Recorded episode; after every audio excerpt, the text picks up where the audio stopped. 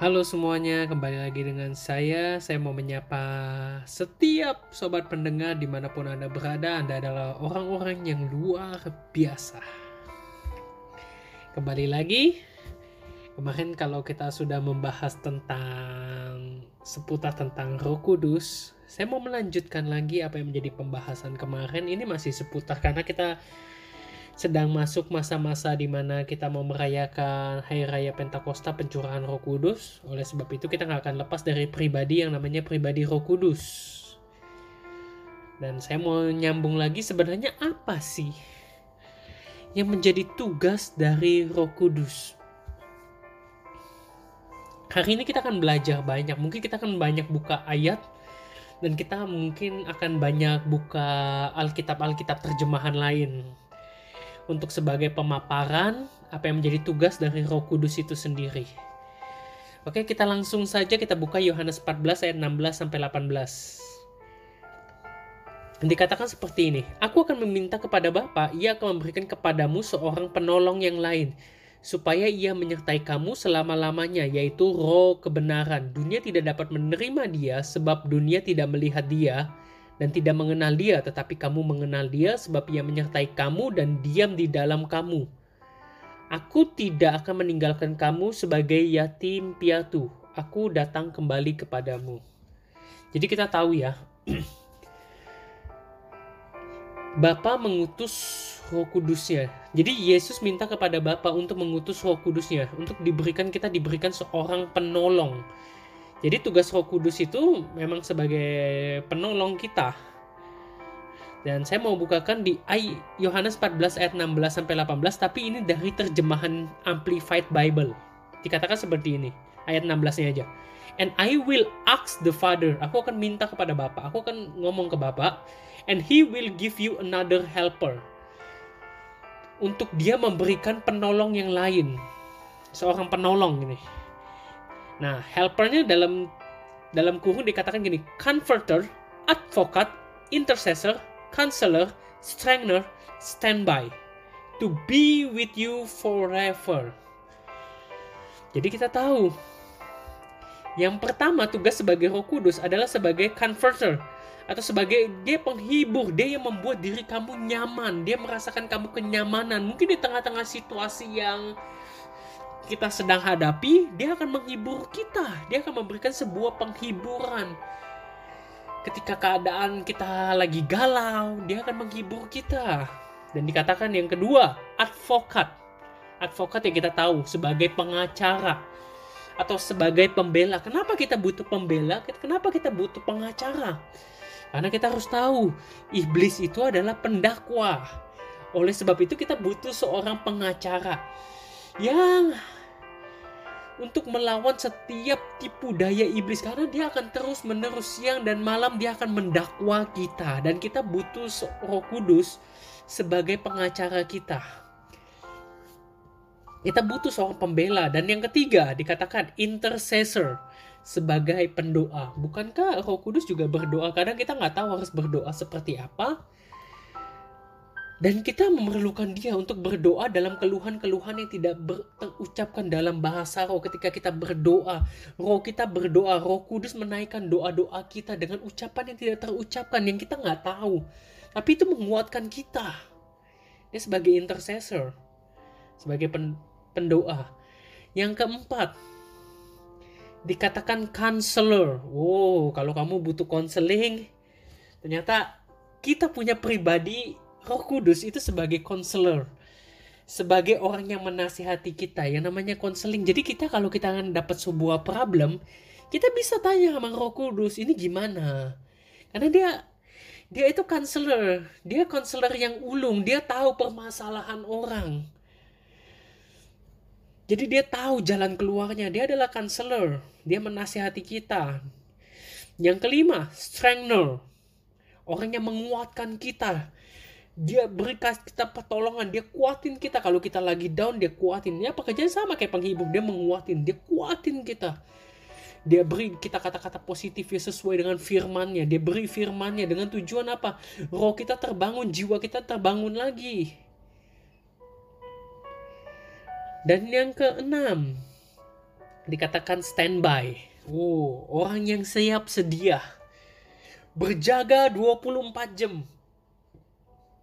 Saya nggak bilang berjaga 24 jam berarti dia sapam ya. Jangan salah kira. Orang yang siap sedia. Kadang kita butuh orang yang selalu siap sedia.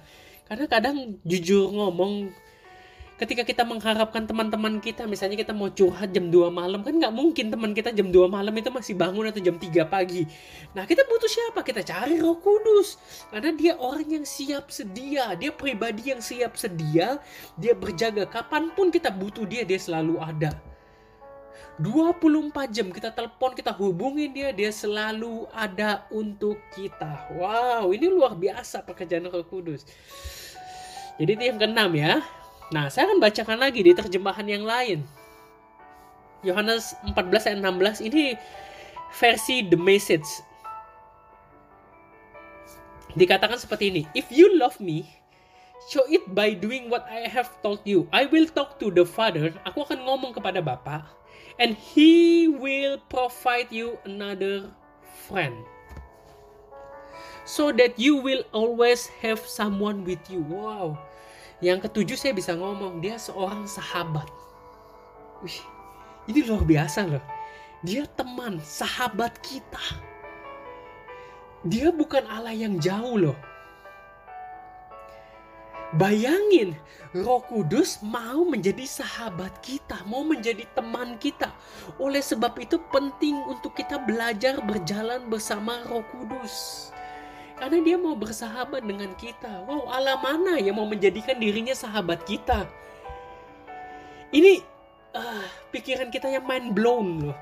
Pikiran yang out of the box. Ini Tuhan kita, wow, amazing banget. Dia mau menjadi sahabat kita. Itu tugasnya Roh Kudus, menjadi teman dan sahabat kita. Dan yang ke-8, kita tahu dia mengajarkan kita memimpin ke dalam seluruh kebenaran karena dia dikatakan sebagai roh kebenaran. Dia akan menuntun kita dalam seluruh kebenaran. Jadi itu yang ke-8 mengajar kita tentang kebenaran. Yang ke-9, yang ke-9. Sebelum yang ke-9 kita bahas dulu, kita baca di Yohanes 16 ayat 8 sampai 10. Dan kalau ia datang, ia akan menginsyafkan dunia akan dosa, kebenaran, dan penghakiman akan dosa karena mereka tetap tidak percaya kepadaku, akan kebenaran karena aku pergi kepada Bapa dan kamu tidak melihat aku lagi, akan penghakiman karena penguasa dunia ini telah dihukum. Nah, saya akan bacakan lagi di uh, Passion Translation, Yohanes 16 ayat 8. And when he come, ketika dia datang, Roh Kudus itu datang, he will expose sin. Wow. Dia akan mengekspos dosa. Wow, jadi tugasnya apa? Mengekspos dosa atau menginsyafkan dunia akan dosa. Jadi gini, tugas Roh Kudus dia akan membawa orang dalam insyaf akan dosa-dosanya dia akan membawa orang, dia akan mengekspos setiap keadaan hati manusia yang tidak akurat. Dia akan ekspos dosa orang-orang. Ketika kita baca kebenaran, ketika kita baca firman, firman itu berbicara atas diri kita dan mengekspos, oh ini dosamu, ini pelanggaranmu, ini kesalahanmu. Dia ekspos melalui roh kudusnya. Wow, ini luar biasa yang kesembilan. Nah saya lanjutkan lagi di terjemahan translationnya and prove that the world is wrong about God righteousness and his judgment. Dia akan membuktikan bahwa dunia itu salah tentang apa? Kebenaran Allah dan penghukuman Allah. Uh, luar biasa. Jadi yang ke-10 gini, dia mau membuktikan, Roh Kudus itu datang untuk membuktikan bahwa sistem dunia yang berjalan saat ini, ini salah tentang kebenaran Allah dan penghukuman Tuhan. Karena gini, dunia nggak akan bisa menceritakan tentang kebenaran karena di dalam dirinya tidak ada kebenaran.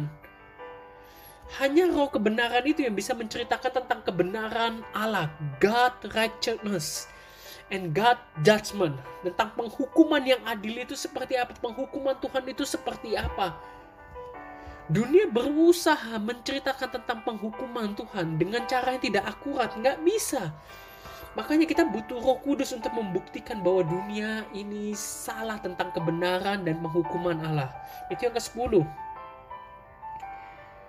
Saya akan bacakan lagi. Yang ke-11 saya bacakan dalam terjemahan Amplified Bible. Yohanes 14 ayat 8. And he when he come will convict the world about the guilt of sin and the need for a savior. Ini menarik kata guilt of sin. Guilt. Kita tahu terkadang kita udah diekspos dosanya. Tadi yang di, kita di poin ke-9 diekspos dosa kita. Tapi gini, dia juga pengen konflik itu memiliki arti meyakinkan. Meyakinkan, guilt itu memiliki arti gini, rasa bersalahnya. Dia harus meyakinkan orang untuk terbebas dari rasa bersalah.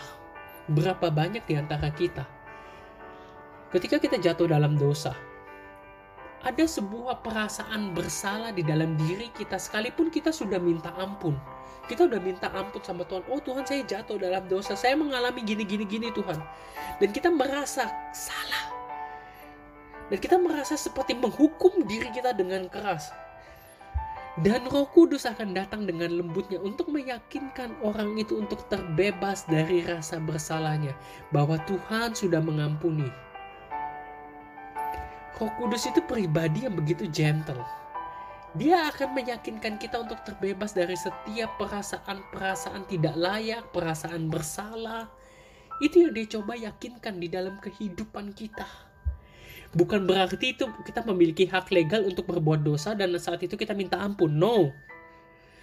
Tapi dia ketika kita sudah minta ampun jangan ulangi lagi. Tapi perasaan itu kan nggak pergi. Perasaan terlukanya perasaan nggak layaknya. Nah Roh Kudus bertugas apa? Untuk meyakinkan kita untuk terbebas dari rasa ini.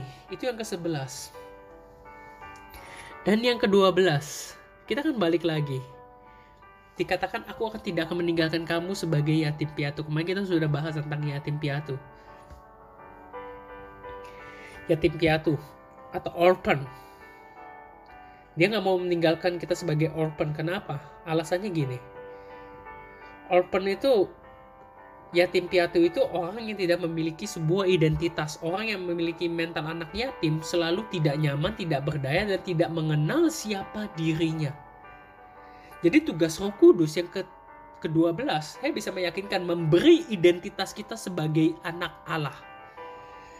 Karena Yesus tahu kalau dia pergi, dia mati saat itu di kayu salib dan dia bangkit, kita akan merasa seperti anak yatim piatu, orang yang gak memiliki sebuah identitas, orang yang kalau orang memiliki mental anak yatim selalu rasanya gak nyaman, selalu gak berdaya. Dia tidak kenal siapa dirinya dan apa yang dapat dilakukan oleh dirinya. Dia selalu kalau disuruh orang, ah, saya nggak bisa lah, jangan saya lah. Yes, itu mental anak yatim selalu merasa dirinya tidak bisa, selalu merasa dirinya tidak memiliki sumber daya. Coba lihat anak-anak yatim piatu, mereka nggak memiliki identitas karena sumber daya mereka udah hilang. Harapan mereka hilang, sumber daya hilang, identitas mereka hilang. Dan kalau sobat pendengar pelajari arti kata yatim piatu dalam bahasa aslinya, itu memang ada parentless, kehilangan orang tua. Tapi ada satu kata yang menarik, fatherless. Kenapa dikatakan fatherless ya yatim piatu? Yatim piatu tuh bukannya kita nggak mempunyai uh, ayah dan ibu. Tapi kenapa kata yatim piatu juga memiliki arti kata fatherless? Karena Tuhan tahu. Kita harus ingat, dalam sebuah keluarga, ayah itu memberikan sebuah identitas hanya ayah yang dapat memberikan identitas. Jadi roh kudus bertugas untuk membuat diri kita memiliki sebuah identitas sebagai anak Allah. Roma 8 ayat 14 ayat sampai 16. Semua orang yang dipimpin roh Allah adalah anak Allah. Sebab kamu tidak menerima roh perbudakan yang membuat kamu menjadi takut lagi. Kamu nggak perlu takut, tetapi kamu telah menerima roh yang menjadikan kamu anak Allah. Jadi kita telah menerima roh yang membuat kita menjadi anak Allah. Roh itu berseru, ya Aba, ya Bapa. Roh itu bersaksi bersama-sama dengan roh kita bahwa kita adalah anak-anak Allah. Jadi roh kudus akan beri kita sebuah identitas. Karena gini, Tuhan tahu. Dalam keadaan fatherless, ketika orang kehilangan jati dirinya, ketika peran bapak seorang ayah tidak ada lagi di dalam keluarga, kadang walaupun orang tuanya secara fisik masih hidup, peran orang tua fungsi papanya hilang. Makanya banyak hari-hari ini orang kehilangan jati dirinya sebagai pria dan wanita. Ingat ya, Tuhan menciptakan Adam dan Eve, Adam dan Hawa, bukan Adam and Steve. Kenapa banyak orang kehilangan jati diri? Yang laki suka merasa seperti wanita, yang wanita suka merasa seperti laki. Ya permasalahannya karena fatherless. Karena mereka kehilangan jati diri mereka. Dan ini perlu diselesaikan melalui apa? Kita butuh Roh Kudus. Dia yang akan datang, dia yang akan memberikan kita identitas sebagai anak Allah. Wow, ini luar biasa. Dia yang akan memberikan identitas sehingga kita bisa panggil Bapak kita Bapak. Allah kita dipanggil Bapak. Atau kita bisa nyebut dia Papa. Dia adalah Papa kita. Walaupun Papa di dunia kita kita kehilangan identitas, kita kehilangan harapan, dia adalah Roh Kudus pribadi yang akan memberikan kita identitas.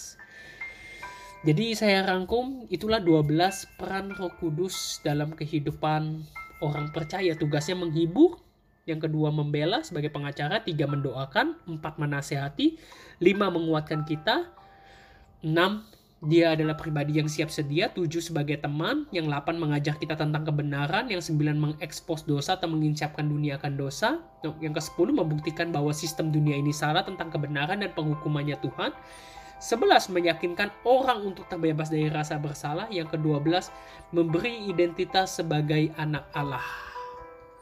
Saya berdoa biar peran Roh Kudus ini terpatri di dalam hati setiap sobat pendengar. Dan biar kita mengerti betul bahwa pribadi yang begitu luar biasa ini ada di dalam diri kita. Roh Kudus sadarkan mereka untuk mereka mengerti keberadaanmu itu dekat sekali dengan mereka dan biar melalui perenungan ini boleh memberkati setiap sobat pendengar. Tuhan memberkati. Haleluya.